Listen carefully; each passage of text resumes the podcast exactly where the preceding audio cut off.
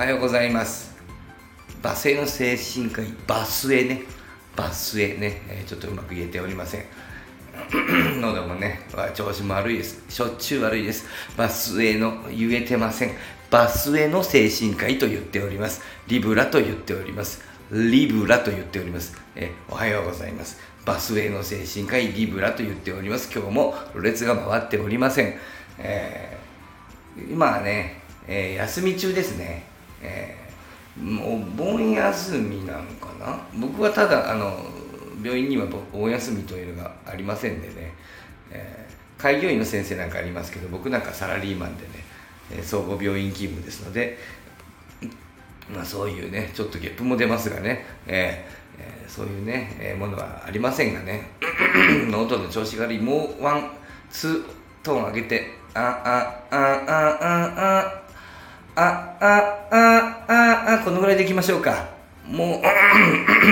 ああこのぐらいの方がいいのかな、うん、あこのぐらいが爽やかだ。はい、爽やかにいきましょう。せっかくですから何かの声は枯れておりますけどお話をしましょう。あのあ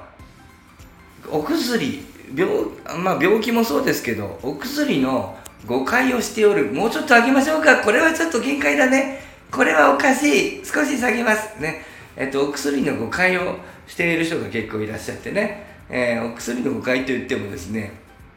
まああの仕方ないんだと思うんだけど、まあいろんなお薬ありますけど、まあちょっといくつか例をね出しますけどね、まあ例えば睡眠薬というのは睡眠をする薬ではあるんだけれども、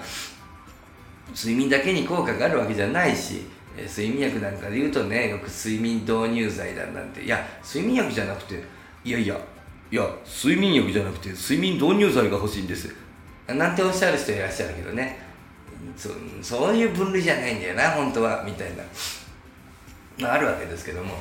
えーえー、割とねあれですね、内科の先生なんかも含めて精神科医以外のあるいはもしかしたら精神科医もそういう人いらっしゃるかもわかんない、そういう先生いらっしゃるかもわかんないけどね、あの安定剤というのを飲むとですね安定すると思ってる方いらっしゃるんだよね結構ね、えー、安定剤、精神安定剤ね、えー、精神安定剤というねあの決まった確実な括りがあるわけではまあ実はないんですけども、まあ一般的に精神安定剤というような風に言われたりするっていう、えー、お薬がありましてね、えーえー、その精神安定剤と言われるものが、まあ、大体大きく分けてあの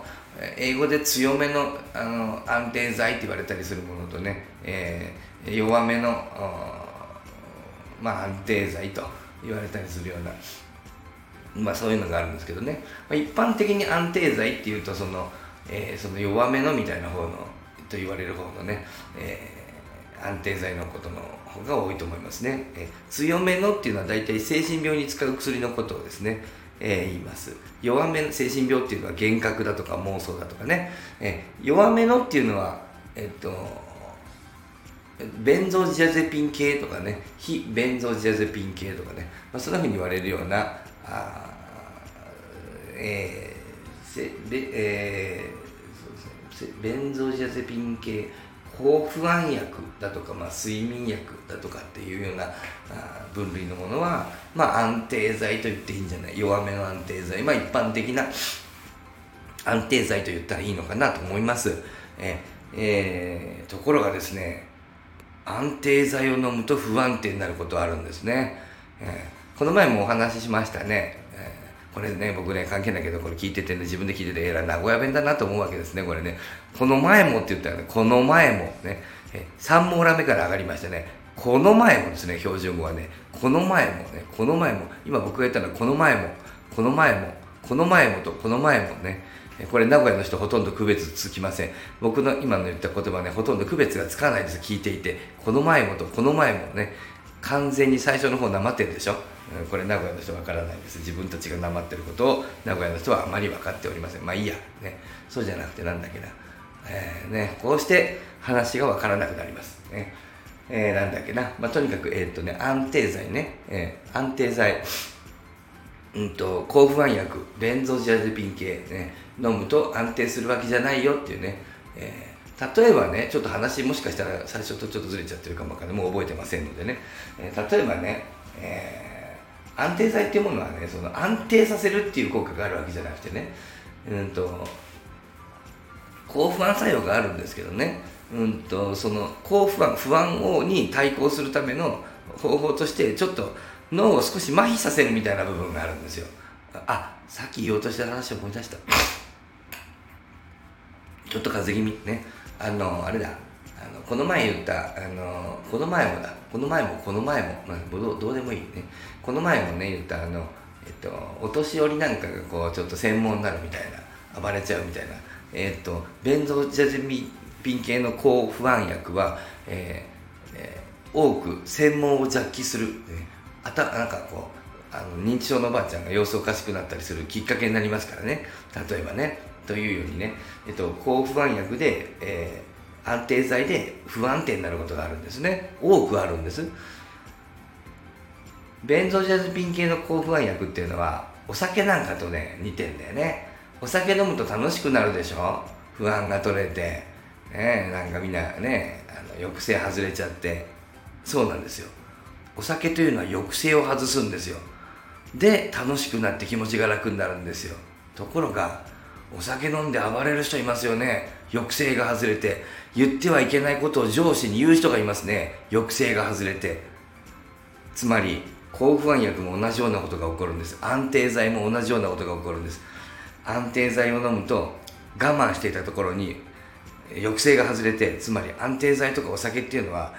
そのギアがこう噛み合ってるところに油さすみたいなもんで、滑るんですよ。滑るようになってね、滑るようになってこう気持ちが、うん、右もダメ左もダメ、どうしようどうしよう、ここに油が刺されて、まあどっちでもいいかっていうふうにこう滑るようになって、まあ、滑るのはいいんだけども、あー、あいつムカつく、殴りたい、殴ってはダメだ、あ、自分は大人だし殴りたいけど殴ってはダメだ、ここに安定剤が入ると、酒が入ると、酒とよく似た作用、安定剤が入るとこれ滑るんですよ、つるっと、うん、殴りたいから殴るね。えー、えー、上司ムカつく、言ってやりたいけど言ったらダメだ、ね、大人だ、我慢しろ、ふう